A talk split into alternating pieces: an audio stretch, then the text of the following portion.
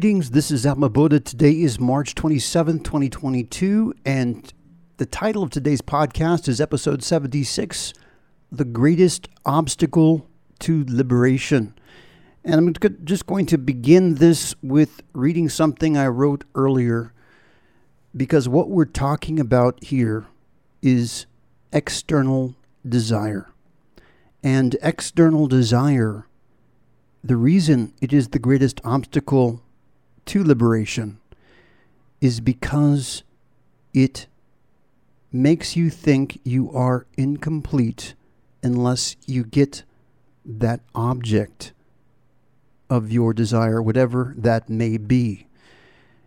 And let me just read to you what I wrote earlier. Nicotine withdrawal has such a wonderful, deep meaning it certainly is a conflicted state of being, whereby divisions occur within yourself.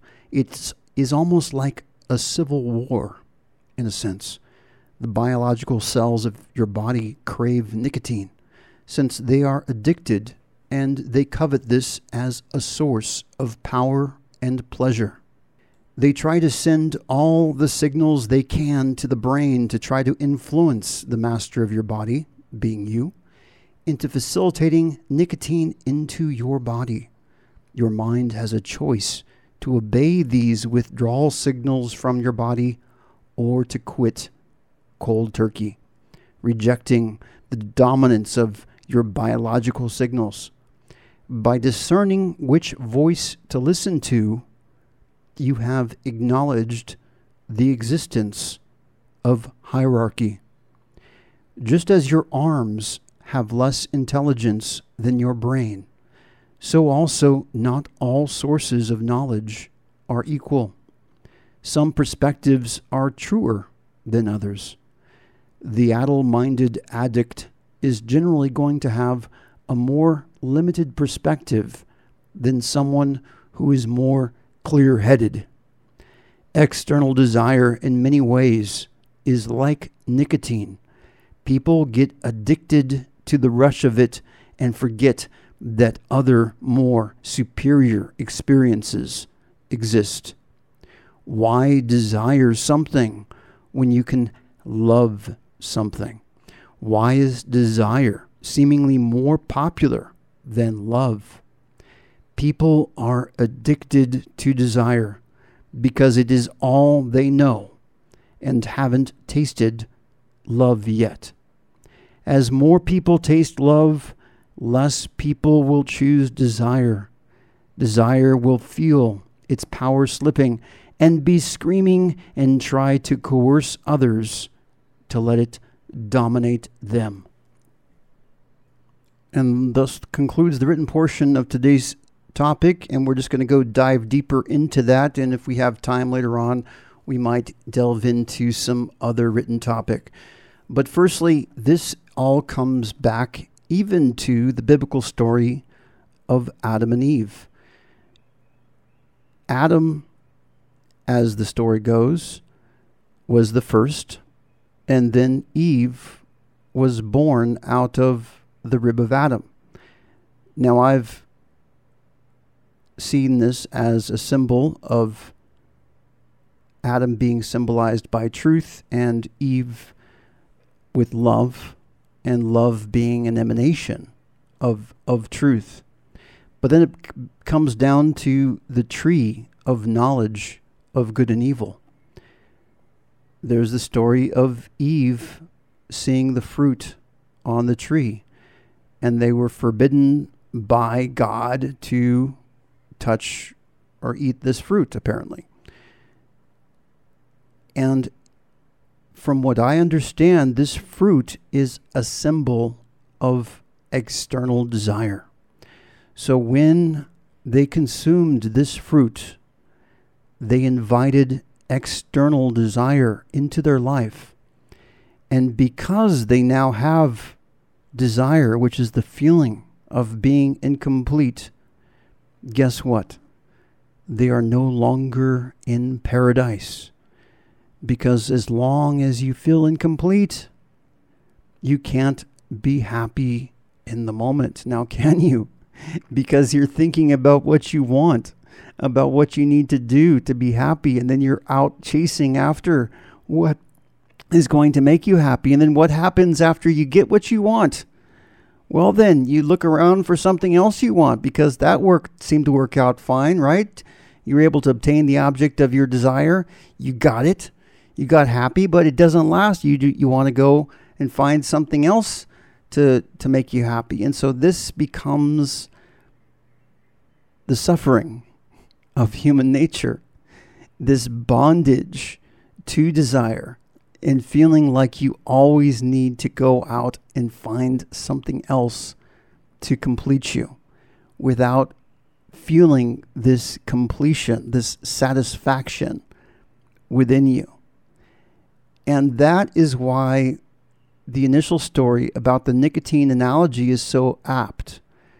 Because just like desire, when your body is physically addicted, now it doesn't have to be nicotine, it could be as mild as caffeine, it could be as extreme as heroin or any of these new pharmaceutical substances like fentanyl and so forth, like that. But when your body feels like it cannot be complete without some sort of substance in your body to get to fix you, to get you that fix, well, you're never going to be in a permanently enlightened state because there is an attachment. And that brings to a deeper understanding of this because then it brings you to the concept of hierarchy. I know that there are some in the quasi spiritual awakened community that try to say that there is no hierarchy, that everybody's beliefs and opinions are equal to each other. But what it comes down to is that your body itself is evidence of inequality. If you know that smoking is unhealthy for you or that having a physical addiction to some substance is unhealthy for you. Well, guess what? If you are addicted to that substance, almost every cell in your body is screaming for that substance. And so, how do you break free of that addiction? Well, you exercise a form of mind over body you're choosing which voices to listen to within your own body. Are you choosing to follow these biological urges of your body? Or are you choosing a higher, wiser, more intelligent perspective because you're seeing a bigger picture of how, in the end, this is harming you? That your body may not know that it is harming you because that just it just knows that that's what it wants like some kind of animal or some kind of beast. And this ultimately is what hierarchy is about. Now there's been a perversion of this concept of hierarchy on earth you know with human versions of hierarchy and tyrants and those that seek power and to lord it over others out of some sort of egoic nature of competition and dominance. But that is not what real hierarchy is about. Real hierarchy is about choosing the wisest, the best voice within you to listen to. It's not about external voices per se, as much as it is about internal voices. And this is where you have different philosophies. You know, like if you're a hedonist, what is that about? Well, that's about anything goes. Just listen to your body, do what feels good, have no regard for tomorrow. Just live in the presence, in the present. And of course, that has the weakness. Well, if you only live in the present, in the present without thought for tomorrow, guess what? You could end up homeless. You could end up kicked out of your home. You can end up not being responsible and fulfilling your duty to society, whether it be paying your taxes, whether it be being a good member of your community or your family, or being a good father or being a good mother. And so there's different voices that we listen to, and that is basically proves the concept of hierarchy because then you can understand that yes, not everybody has the same level of wisdom or intelligence. Not all minds are created equal. You're not going to ask some person working at a fast food restaurant about what's wrong with you medically. You're going to go to a doctor for that. And the same thing is true with all aspects of your life. And that is what hierarchy is about. And on the grander scheme of things, the highest version of, at the pinnacle of hierarchy, is absolute truth. In other words, your truest authenticity, the truest version of yourself. And the only person that can be an authority of what that is to you would be you. And that's part of the purpose of the spiritual journey is having these layers of you revealing themselves on your spiritual path and becoming the person that you are born to be. And hopefully, that person is going to be a more excellent version of yourself than you were yesterday, or last year, or five years ago, so that we keep coming and culminating higher and higher to become as excellent as we can be, because the ultimate version of excellence, the best excellence, is the ultimate, the absolute itself. And as I mentioned before, Swami Sivananda said, and I've not seen this quoted on the internet. I got read this many years ago from an actual book in the bookstore. But he said, to experience the infinite requires infinite patience. And that's why it's so important to reaffirm within yourself, to be stubborn in your spiritual practice that you are complete. And so, the main obstacle, of course, in your spiritual practice, as the purpose of this podcast, is external desire.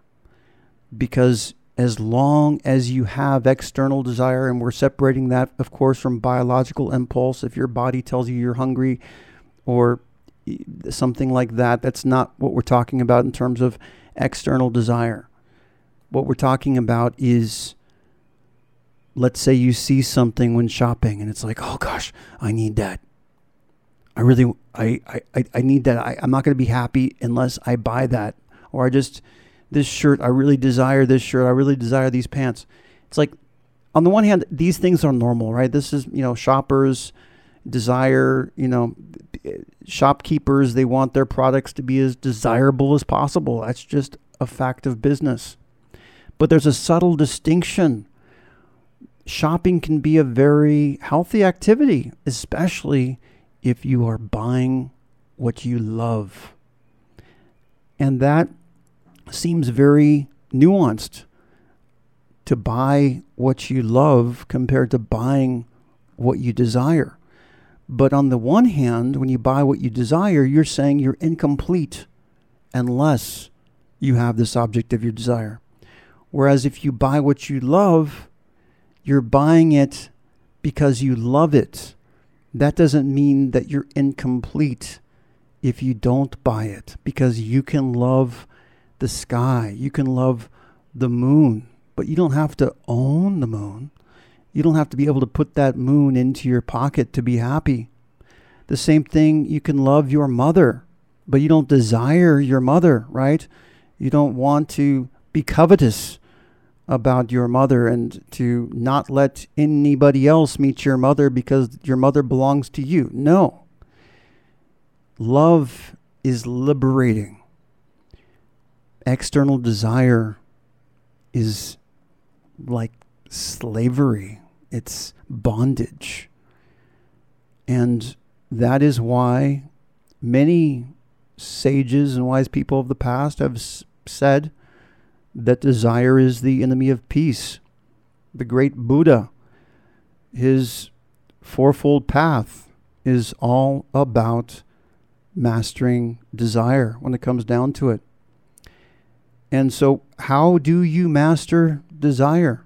Well, the idea is, the goal is to feel so complete within yourself that there is no room for desire. To have such an abundance of love in your heart, and to have such an abundance of inspiration in your mind that there is no room for desire. There is no room for doubt. And what happens when you do that? Well, then, what else is about desire? Well, all of the vices. If you master desire, guess what? You've mastered fear. You've mastered anxiety. You've mastered lust. You've mastered envy. You've mastered jealousy. Because all of these things, greed, they all have to do with desire. Now, does that mean you can't make money, that you can't have sex? Absolutely not. In fact, the best version of sex is not sex, but making love. It's about having it be an extension of your being and about how you're expressing and exchanging love with your partner. The love of money is not a bad thing. You can love money and not feel diminished if you don't have it. Desire is the root of all attachments. When you are attached to an idea or concept, it has desire at the root of it. Now, metaphysically, I can turn that on its head and say that the mind w- can attach itself to truth. And this would be a desireless form of communion. So, attachment in the context of desire is about incompletion. But when you attach yourself to the ultimate, you are attaching yourself to completion. And that is a good kind of attachment because then you are experiencing unity. Then you are experiencing interconnectedness. When you are attached to the concept of love, that's a good thing because love can be experienced all of the time, every second of every day. You don't even need an object to feel love in your heart you can just have a love of life, a love of yourself, a love of every moment and whatever you're doing. You could love looking at the stars. You can love looking at nature. You can love looking at your children or your beloved and carry this feeling of love everywhere. And that's the difference between the greatest obstacle to liberation, which is external desire, and having that internal abundance, that harmony, that communion with the infinite, that feeling of completion, of being complete, that there is nothing that you're lacking because everything is inside of you. That spark of the infinite is inside of you. And you are awesome. You are everything that you seek because that infinite spark is in you. And not only is it in you, it's in everybody else. And when we have relationships, we are seeing that spark of the infinite in your partner, in your children, and that becomes the glue that keeps us together. And it doesn't make us feel incomplete, it makes us feel complete because we become reflections and mirrors of each other. And what happens when two mirrors come together? It's infinity. There's no limits. This concludes today's podcast. You're welcome to visit divinity.com and reach out on social media. This is Atma Bodha signing off. Until next time, you have a fantastic day.